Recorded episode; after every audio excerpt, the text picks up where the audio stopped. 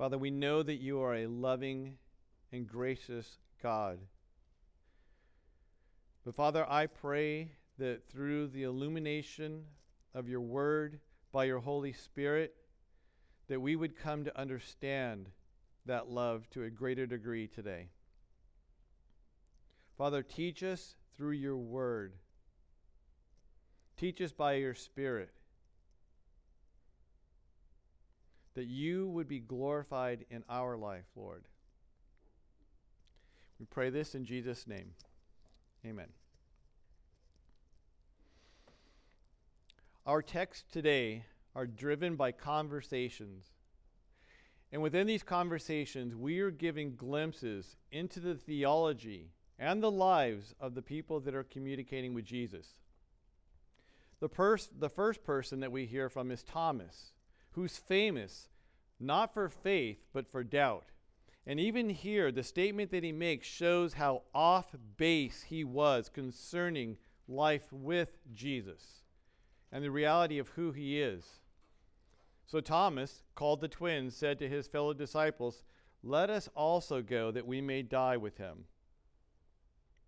Now, we're never told who he's thinking about when he says to the rest of the disciples, "Let us go that we may die with him." Was it Lazarus, who Jesus just told these men was dead? Or was it Jesus, who the Pharisees were looking to bury under a mountain of boulders? More than likely, he was speaking about the real danger that these men knew was waiting for Jesus in Jerusalem. But there's irony at play here, because the disciples had been with Jesus when he had made that statement that he was God. And they had heard all of those "I am" statements. They had also seen Jesus perform many signs and wonders and heard him tell others that in him was eternal life, something that they believed. But having said that, they, or at least Thomas, had a bad understanding of the Christ that was in their midst. Thomas thought that Christ would be a victim of the evil intentions of these religious leaders. Even though he had heard Jesus, after claiming to be the Good Shepherd back in chapter 10, tell those men that wanted to kill Jesus that he lays his life down and that none can take it from him, that he had that authority and that charge from his Father, verses 14 through 18. Thomas still thought that those men had power over Jesus, that they could take his life along with the lives of those that were with him. This is a clear demonstration of bad theology on the part of a believer, one that most of us would think that Jesus would have corrected at that moment. But he, Jesus, knew that the best correction of that bad theology would come, not in the form of a verbal rebuke from him, but in the clear demonstration of his deity when he exerted his authority over all life and death, which would happen very soon. This brings us to verses 17 and 18. Now when Jesus came, he found that Lazarus had already been in the tomb for 4 days. Bethany was near Jerusalem, about 2 miles off, and many of the Jews had come to Martha and to Mary to console them concerning their brother. Verses 17 and 18 are that common commentary by John, which is the hallmark of this gospel. Bethany was a small town that was close enough to this large city that many people traveled back and forth between them on a consistent basis, which would give credence to why there were so many mourners over this man who lived in this small, obscure town. And the second thing that we're to take away from this commentary is exactly when Lazarus had died. We are told that after Jesus received word that Lazarus was ill, he stayed for 2 days. This is verses 5 through 7 of this chapter. We are also told at the end of the last chapter that after the confrontation of the Pharisees in the temple, that Jesus had gone across the Jordan to where John had been baptizing. John chapter 10, verse 40. That would have placed Jesus around Jericho, which is about 18 to 20 miles from Bethany. Now, 18 to 20 miles is not a huge distance for us, but in that day and age, that distance would have taken between 8 to 10 hours to walk, and that was their choice, walk. Along with that, it was customary to bury the dead on the day that they died, since very few people were ever embalmed. Along with that, though, at the same time, the Jews in that time period held that the spirit of a person remained in the proximity of a body for 3 days, just in case they were just mostly dead and not dead. But after 3 days, the decomposition had begun to such a degree that even the spirit couldn't stand the stink, and so it left as well. That Lazarus had been dead for 4 days before Jesus arrived spoke to the fact that there was no way that he had just fainted or passed out and had been startled back into consciousness by the command of Jesus to come out. This also tells us that Lazarus died the day that the message was delivered to Jesus. In fact, he could have already been dead when the message reached Jesus, which is pretty poignant, since the response to receiving this message that Lazarus was ill was for Jesus to tell those around him that this illness does not lead to death. It is for the glory of God, so that the Son of God may be glorified through it. This leads us to the first interaction within our section of Scripture today. So when Martha heard that Jesus was coming, she went and met him, but Mary remained seated in the house. Martha said to Jesus, "Lord, if you had been here, my brother would not have died. But even now I know that whatever you ask from God, God will give you." And Jesus said to her, "Your brother will rise again." Martha said to him, "I know that he will rise again in the resurrection on the last day." Jesus said to her, "I am the resurrection and the life. Whoever believes in me, though he die, yet he shall live. And everyone who lives and believes in me shall never die. Do you believe this?" And she said to him, "Yes, Lord, I believe that you are the Christ, the Son of God, who is coming into the world." In verse 4, Jesus said that the illness of Lazarus would not lead to death. It was for the glory of God, that the Son of God would be glorified through it. The original Greek is actually different than what the translation I just read says. The difference is that in the original language, what Jesus said is that this illness will not end in death. It will lead to death, but it will not end in death. Death would be involved in this illness. It would be used to bring glory to God in order that the Son of God would be glorified. And it would be used by God for the good of Martha and Mary and even Lazarus. What Jesus meant by this was that because Lazarus was his, because Martha and Mary were the elect of God, because he was the light of the world that was illuminating their path, he would use the pain of death, the suffering of this illness, and the loss of life for a twofold reason. The first would be to reveal to them their incorrect understanding of him. And the second was to bring about the circumstances that would reveal his true nature and mission here on earth. What Martha said to Jesus reveals not only the hurt and pain that she's feeling, but also her preconceived ideas concerning the mission of Jesus and how he should have acted because of the love that he had for these people. In saying that if he had been there, her brother would not have died, is merely presupposition on her part. She is presuming how Jesus would have acted. In fact, what she's actually saying, she's accusing Jesus of not acting by not being there. And then she follows up her personal presupposition concerning the actions of Christ with partial truth, that whatever he asks from God, he will be granted. But once again, there's a presupposition on the part of Martha concerning what Jesus should do. He should ask his Father to bring Lazarus back from the dead. And her statement to him proves that while she may have believed that Jesus was God, her belief was incomplete, was off base.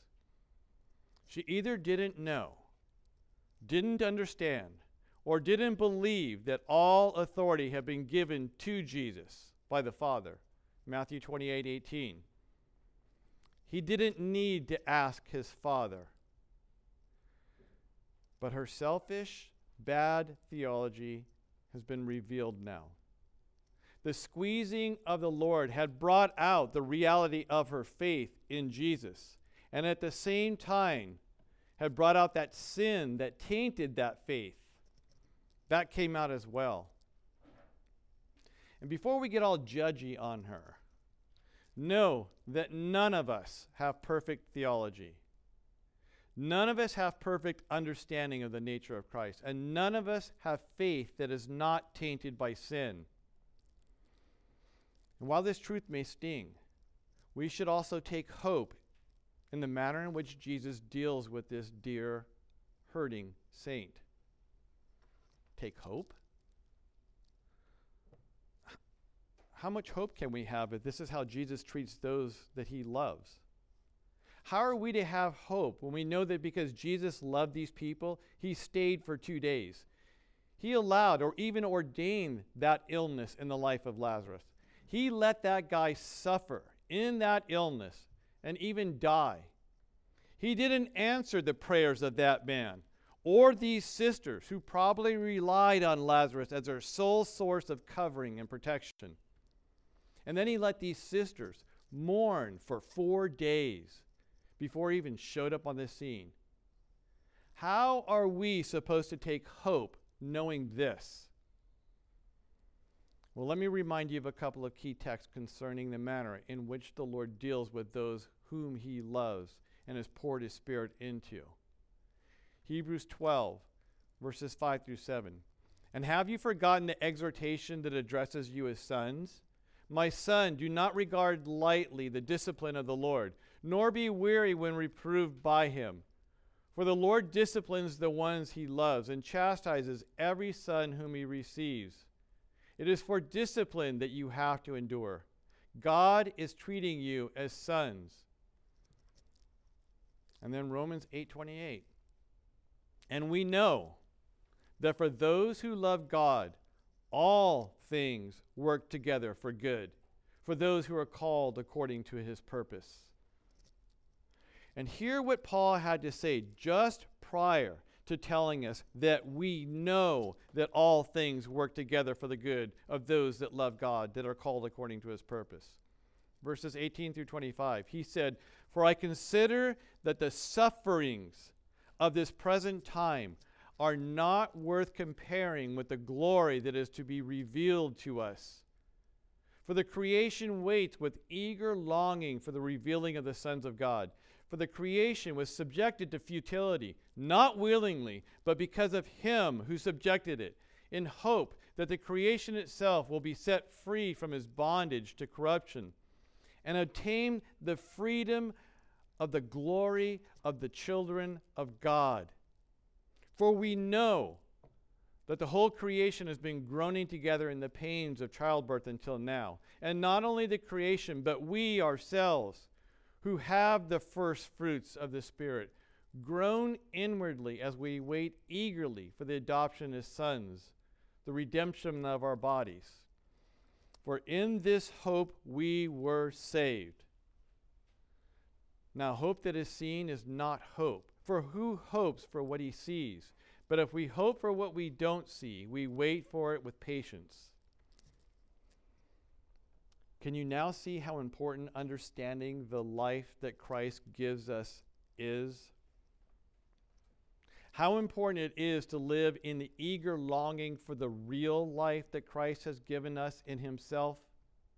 The life that is not this life.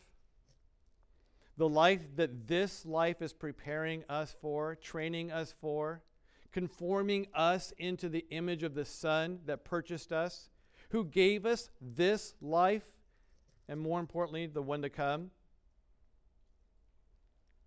That man tells Martha truth.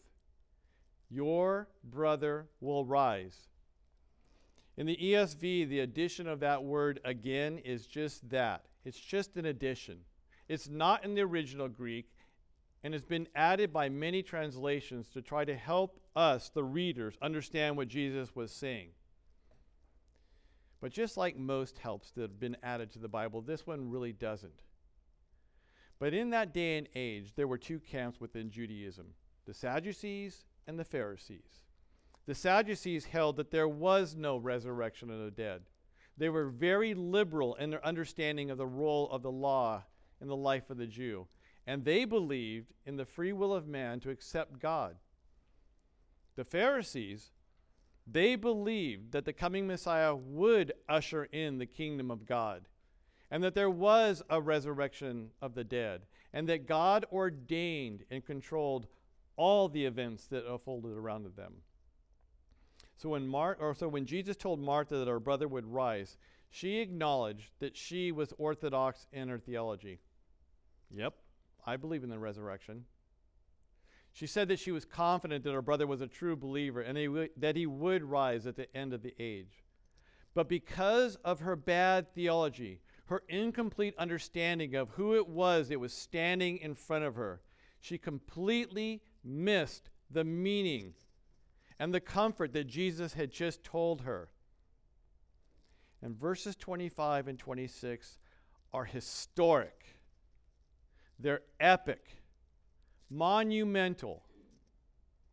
Jesus said to her, "I am the resurrection and the life. Whoever believes in me, though he die, yet shall he live. And everyone who lives and believes in me shall never die. Do you believe this?" Once again, for the sixth time, Jesus makes a clear declaration that he is God by using that divine I am of Exodus. Here, once again, he reveals to a greater degree who this I am God is. He is the resurrection. But not just the resurrection, he's also the life. That resurrection can be understood to happen on that last day. The life, that happens here, in the present tense, now. Jesus is speaking that heavenly language once again, the already and the not yet being found, bound up together in him. He didn't say that he would usher in the resurrection or that he was Lord over the resurrection. He is both of those things. But he very clearly said that he is the resurrection and the life. This is of supreme importance for us to understand, because the Jews hoped in the future resurrection. The Christian hopes in the present life, that life that is given them in and through the Son of God, who is the resurrection. We don't hope in the resurrection, the event of the resurrection. We hope in the resurrection, the person of the resurrection. This is that heavenly paradox that is so commonly found in the scriptures. Like in John 5:25, when Jesus said that an hour comes, and now is, when the dead will hear the voice of the Son of God, and those who hear will live. The hour will come, and at the same time is now. The dead will hear, and those who hear will live. That statement, just like the one that we have concerning him being the resurrection and the life, is a paradoxical intrusion of the heavenly into the historical, without contrast or contradiction. In verse 26, Jesus explains further what being the resurrection means for those who believe in him. In verse 25, he says that people die, but those that die in him will live. And then in verse 26, he contrasts the mortal life that people live, the life that they can and do die in, with the real life that is found in him, the life that cannot and will not ever end. Clearly, he's speaking about a life that we don't know, The life that we do know is a life of suffering, pain, and death. Clearly, Jesus is speaking about a different life than this existence that we call life. This is important in understanding the mission of Christ, the mind of Christ, and even the life of Christ. The point is this, is that the Christian life is a life without the constraints of death. We no longer live under the death penalty that plagues every other human. The power of death has lost its sting. This is why Paul could boldly proclaim, "For me to live is Christ, and to die is gain." Philippians 1:21. But the problem lies in the fact that we either don't know this as reality, or we don't believe it to be true. We who call ourselves Christian, who have made that profession of faith in Christ, have the promise and guarantee in writing from Christ that we will never die. This should make a difference, because this does make a difference. Have you ever wondered how some people can do the things that they've done? Take, for instance, Jim Elliot. What caused him to have the ability to forsake normal life and stand empty-handed across from a hostile native with a spear? Or George Mueller. Why did he forsake the life of comfort and ease to serve the least of humanity? Or William Tyndale. Why would he share the gospel and print the Bible knowing that he would be arrested, hung with a chain, burned alive, and then have his body blown up with gunpowder? It's because they believed Christ. They knew that men could do nothing to them, that their life was secure in Christ, and that though they would die in the flesh, they had determined to really live in Christ. They knew what Paul meant in 1 Corinthians 6. Or do you not know that your body is the temple of the Holy Spirit within you, whom you have from God? You are not your own, for you were bought with a price. So glorify God in your body. This all ties back into that incorrect belief of Martha. She believed in God, but the God that she believed in was tied into the presence of Christ. Where he was, that was the issue. If you would have been here. She believed in God in a generic way, in an impersonal way. She had made Jesus out to be a steward of the power of God instead of God himself. She may have believed in God, but belief in God is not belief in Christ as God. There was a purpose for all of what had happened. That illness, that death, the pain. Allowing Lazarus to die was the discipline of the Lord that is spoken of in Hebrews 12. The discipline that is for our good, in order that we can share in his holiness.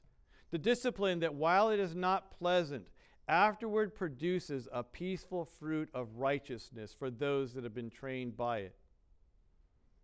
And we are given the privilege of seeing that peaceful fruit of righteousness in the life of Martha, shown to us in our text here today. Because if Jesus had healed Lazarus, Martha would never have gone through the emotional and spiritual turmoil that had brought her to the feet of Jesus. She would have never had to deal with the real Jesus versus the one that she had made up in her head. She would have continued believing in a generic God, but never really understanding that Jesus is God. She would have continued having hope in the event of the resurrection, not the person of the resurrection.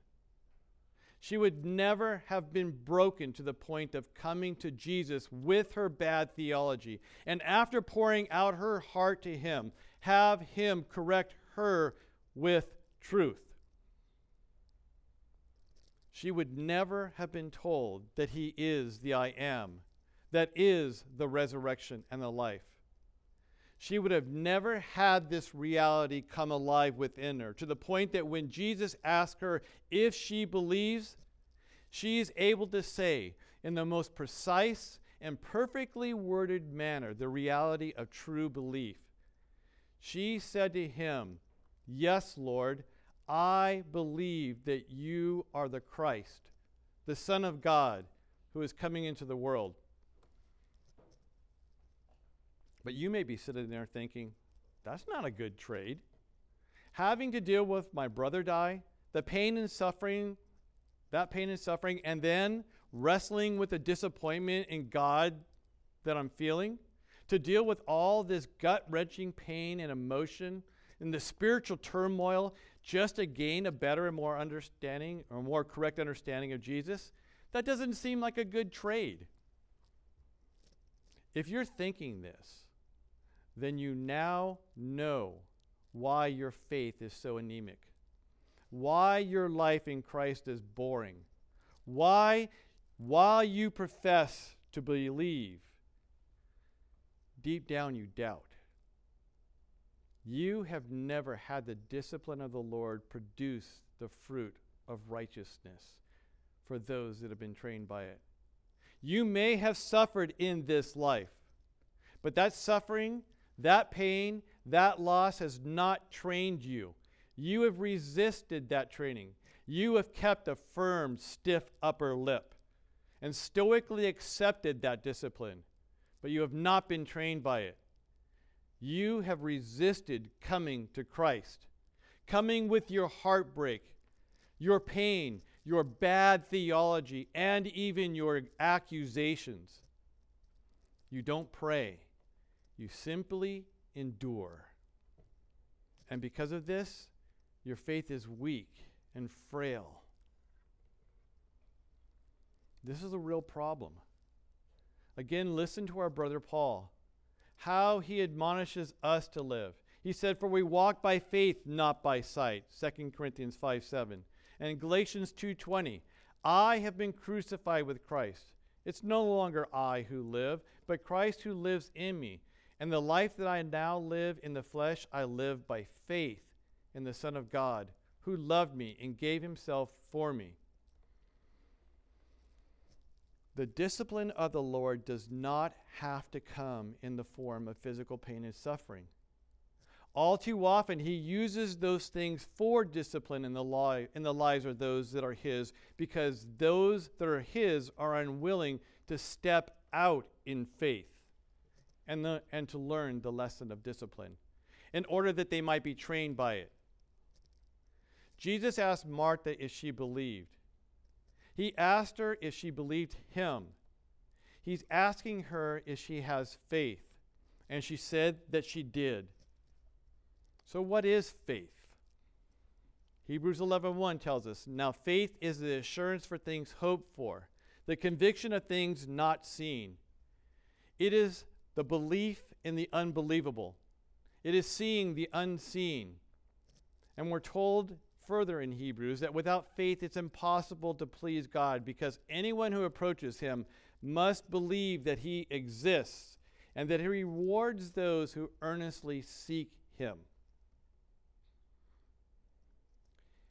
It's been said that all men die, but that not all men truly live. This is an accurate assessment of most people.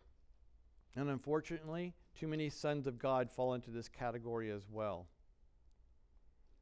Dear ones, let me ask you the same question that Jesus asked Martha on that day when he said, "I am the resurrection and the life. Whoever believes in me, though he die, yet he shall live. And everyone who lives and believes in me shall never die." Do you believe this? Do you? Do you believe this to be true? If you do, then act on it.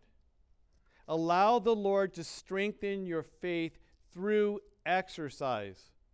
Walk by faith.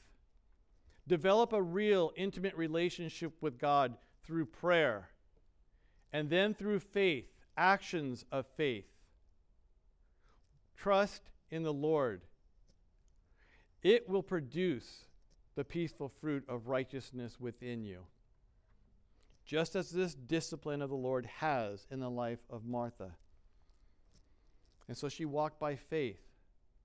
Verses 28 through 32. When she said this, she went and called her sister Mary, saying in private, "The teacher is here, and he's calling for you." And when she heard it, she rose quickly and went to him. Now Jesus had not yet come into the village, but was still in the place where Martha had met him. When the Jews who were with her in the house consoling her saw Mary rise quickly and go out, they followed her, supposing that she was going to the tomb to weep there. Now when Mary came to where Jesus was and saw him, she fell at his feet, saying to him, "Lord, if you had been here, my brother would not have died." Martha went to tell her sister, went to get her to bring her to the master, went to fetch her in order that he might comfort her with the same discipline that he had comforted Martha with. And John, in his commentary on these events, is very careful to point out the fact that Jesus never participated in the ceremonial and religious mourning over the death of Lazarus. He remained outside of it all. This isn't to say that he didn't feel, that he didn't care, but he would not overemphasize this life, especially over and against the real life that was found in him. And when Mary heard that Jesus was on the scene and had called for her, she seemed to get up at once and head out to meet him. But tragically, the thing that she says to him once that she got there is the same exact thing that Martha had said to him. "You should have been here. Why were you not here?" This is a reality that we need to think about. Our understanding of the Lord, our faith in the Lord, the reality of the Lord in our lives will be affected and influenced by those you hang out with. These sisters who were grieving the loss of their brothers, who had been praying that Jesus would come, these sisters had both agreed that if Jesus would have just showed up, their brother would not have died. They both agreed that Jesus failed to live up to their expectations of what they saw as his obligation to them. Let us be careful about who we hang out with, who speaks into our life. That person may be fun, may be a blast, may be charming and even charismatic, but are they faithful? Are they filled with faith? Do they challenge you to go deeper in your faith? Do they challenge you with acts of faith? Mary and Martha had been of the same opinion concerning Jesus. He failed them. But when Jesus saw her weeping, and the Jews who had come with her also weeping, he was deeply moved in his spirit and greatly troubled. And he said, "Where have you laid him?" And they said, "Lord, come and see." Jesus wept. So the Jews said, "See how he loved him?" But some of them said, "Could not he who opened the eyes of the blind man also have kept this man from dying?" Verse 35 is the shortest verse in the Bible. For many, it is the verse where the humanity of Christ, the compassion of Christ, the emotion of Christ is best seen. It is the illumination of verse 14 of chapter 1, which tells us the Word became flesh and dwelt among us. It's the proof text for Romans 12:15. Rejoice with those who rejoice. Weep with those who weep. Years ago, I asked a number of pastors the same question. Why did Jesus weep in verse 35? I came away with 5 different answers from them. The first was that he wept with the mourners, that he saw all the pain and sorrow that was going on around him, and because of this, he was caught up in the emotion and he wept. And this would make sense, since we're told in Romans 12:15 that we need to rejoice with those who rejoice and weep with those who weep. But the problem with this thinking is that Jesus has purposefully remained outside of all the ceremonial trappings of mourning. He didn't weep privately with Martha or with Mary. Are we to believe that he was caught up now in the emotional moment? That he lost his composure and his focus? That the intensity of the professional mourners worked and had sucked him in? I don't think so. Another answer that I got was that he wept for the disciples.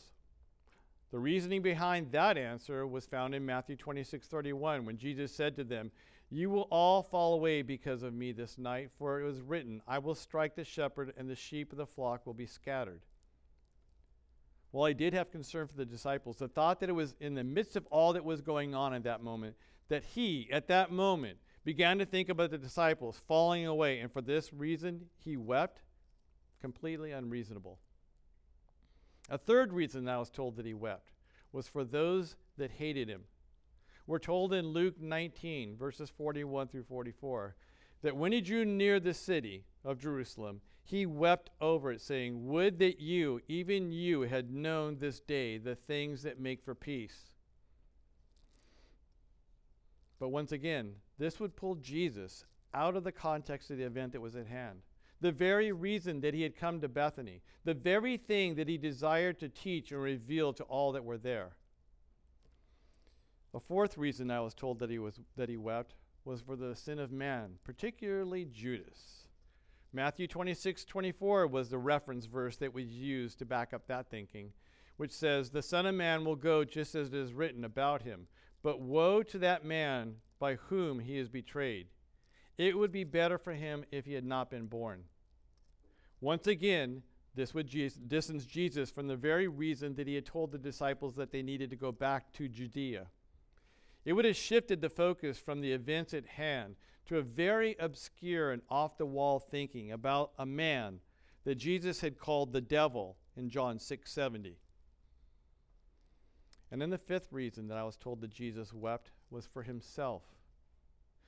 The reasoning behind this thinking was that as Jesus was standing there in front of that tomb, he couldn't help but think about his own journey that would lead to a very similar place. And the verse that this man used to back up this thinking was Mark 14:36, which says, "Father, all things are possible for you. Remove this cup from me, but not what I will, but what you will." While all those possible reasons why Jesus wept, we are given a very compelling truth in verse 33 that led to the emotion of verse 35. There's a verb that's used within verse 33 that was used to describe the emotion that Jesus was feeling, a verb that has been notoriously hard to translate and understand. In the ESV and most modern translations, we have it translated as "deeply moved." When Jesus saw her weeping and the Jews who had come with her also weeping, he was deeply moved in his spirit and greatly troubled. But the issue is that most places, actually all other places in Scripture where that word is used, it means angry or supremely displeased. So why Jesus wept? The answer to that question depends on your point of view. As Jesus stood there surrounded by people who he truly loved and who had been given to him by his Father, who were mourning the loss of a loved one, he was moved to compassion with them, and he wept. This is what all that were standing there on that day, all that were looking on, this was their point of view. This is what they saw. Jesus saw that and much more than that as well. He saw the sin and disbelief that surrounded him, his disciples that didn't believe him, Mary and Martha that accused him. He saw and knew that these people who did believe in him didn't really believe in him as they should, that they were clinging much too tightly to this life and not striving for the real life that is found in him. He saw that within that crowd that could marvel at how much he loved these people. At the same time, there were people in that crowd that would accuse him of apathy and not doing what they desired him to do. He had come to the tomb of Lazarus, to that place of death for those that were mourning. And there he saw the reality of life, that this entire world is a tomb of death in waiting. These people saw the physical death of a single man. Jesus saw the eternal death of all men who were not given him. He saw the eternal, never-ending death that is the due penalty and just reward for the sin of people. But there's one more thing that Jesus saw as he stood there on that day. He saw the ramifications of his healing and bringing Lazarus back to life. He was standing on the outside of a tomb that was more than likely a lot like the tomb that he would be looking at from the inside out in just a few days. Death, his mortal enemy, our mortal enemy, was staring him in the face. Death, the last and ultimate victory of Satan against the children of God, was standing there in open contempt, mocking the Son of God. Death would have to die. It would have to die for the rescue mission that he, the Son of Man, who had been sent by his Father to secure the life of those that had been given him, for that mission to be accomplished, death would have to die. And for that to happen, Jesus was going to have to die. But this all ties back in with that bad understanding of Martha concerning the purpose of the Son of God coming into the world. The same bad understanding that far too many evangelicals today hold on to. The thinking that Jesus came to bring peace on earth. That Jesus came to make our life, this physical life, more fulfilling, more happy, more like Disneyland. He didn't. And Luke chapter 12, we are told why he came, what his mission was. He said in verse 49, "I came to cast fire on the earth, and wood that were already kindled." He came to burn up all the false hope, all the false lies, the false gods of this realm, of this earth. And then in verse 50, he has this to say about the means that would bring about the completion of that mission, of the casting of fire on this earth. Verse 50, he says, "I have a baptism to be baptized with, and how great is my distress until it is accomplished." Do not think for one single moment that what the Pharisees would do to Jesus scared him. The arrest of him, the mocking of him, the slapping and abuse that they would hurl at him. That's not what caused him distress. And don't think that it was the torture by the Roman soldiers either. Jesus has proven over and again that he's not afraid of danger. He had faced stoning on at least two separate occasions. He'd almost been drowned at sea. He'd almost been torn apart by an angry mob. And none of these things stopped him from preaching the truth of who he was. And then after admitting that the baptism that he had to endure brought great distress to him, he quickly moves away from his own emotion to the effects of that baptism that he would endure, how that would affect those that believe in him. He says, "Do you think that I've come to bring peace on earth?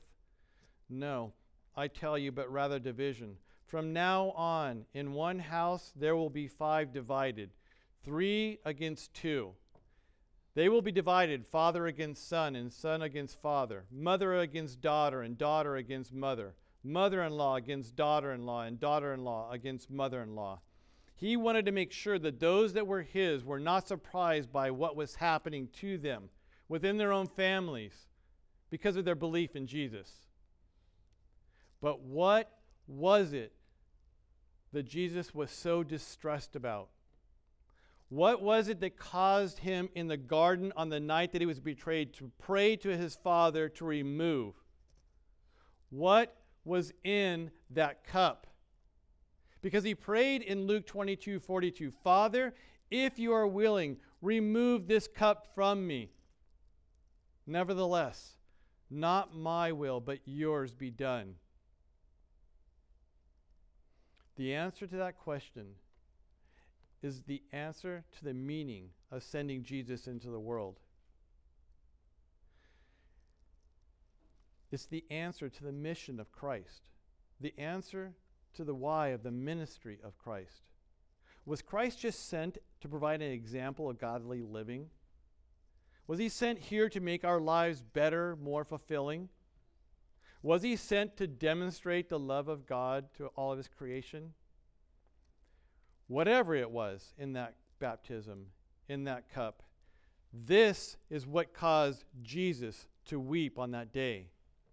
This is what caused him to be so greatly distressed. And this is what it was. The perfect, spotless Son of God who knew no sin, who had lived for all eternity past in complete relationship with his Father, would become sin. He would soon become the sin of Lazarus, the man that he would soon bring back from the dead. He would become the sin of Martha and Mary, who could stand there on that day and accuse him of letting them down, of not living up to his obligation to them. He would become your sin and my sin. And he would, for the first time in all time, be separated from the love of his Father because of our sin. And then the wrath. The full, complete, unhindered, unrestrained wrath of his loving Father would be hurled against him. The one who had never known sin, but was now completely sin. I would submit to you, this is what caused Jesus to weep on that day. Yes, it was compassion for his children that he wept. They wept out of loss. He wept with them, but for a much greater reason. He wept because he knows the true loss that he would soon face, that would end at a place much like the one that he was now standing at. But there is a correlation between his weeping and the discipline of his saints. Jesus allowed these, his children, to endure pain, suffering, and loss. He used these things as discipline in the lives of those that he loved, in order that they might be trained by this discipline and have the peaceful fruit of righteousness produced in their lives. But listen to the author of Hebrews, the one that began that exhortation concerning the discipline of the Lord, the one that tells us that we should accept that discipline. Listen to how he began that thought. He said, "Therefore, since we are surrounded by such a great cloud of witnesses, let us also lay aside every weight and sin which clings so closely, and let us run with endurance the race that is set before us." Looking to Jesus, the founder and perfecter of our faith, who for the joy that was set before him endured the cross, despising the shame, and is seated at the right hand of the throne of God. Yes, your sin was the reason that Jesus suffered and died. Yes, this cup was so horrible that it caused him to sweat drops of blood. Yes, he said that this baptism caused him great distress. And yes, your sin separated him from his Father. These were the reasons that God wept. But it was his joy to purchase you. This is why we should endure his discipline with joy in our hearts, because he loves us. We are that joy that was set before him, which caused him to endure the cross, despising the shame that it brought to him. We are his joy, because we are the love gift from his Father to him. Here is the final course correction for those that are called according to his purpose. We may be like Martha, like Mary, or even Thomas.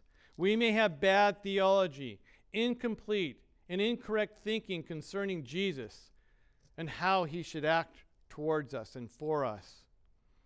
But if we are his, and because we are his, we can know that he will carry us home, and that he's leading us home, because we are his joy. He loves us through tears, through pain, through suffering, and through separation. And because of this, we can know the love of the Father, the love of the Spirit, and the love of the Son. This is why we can and should embrace the discipline of the God who weeps, because we are his joy.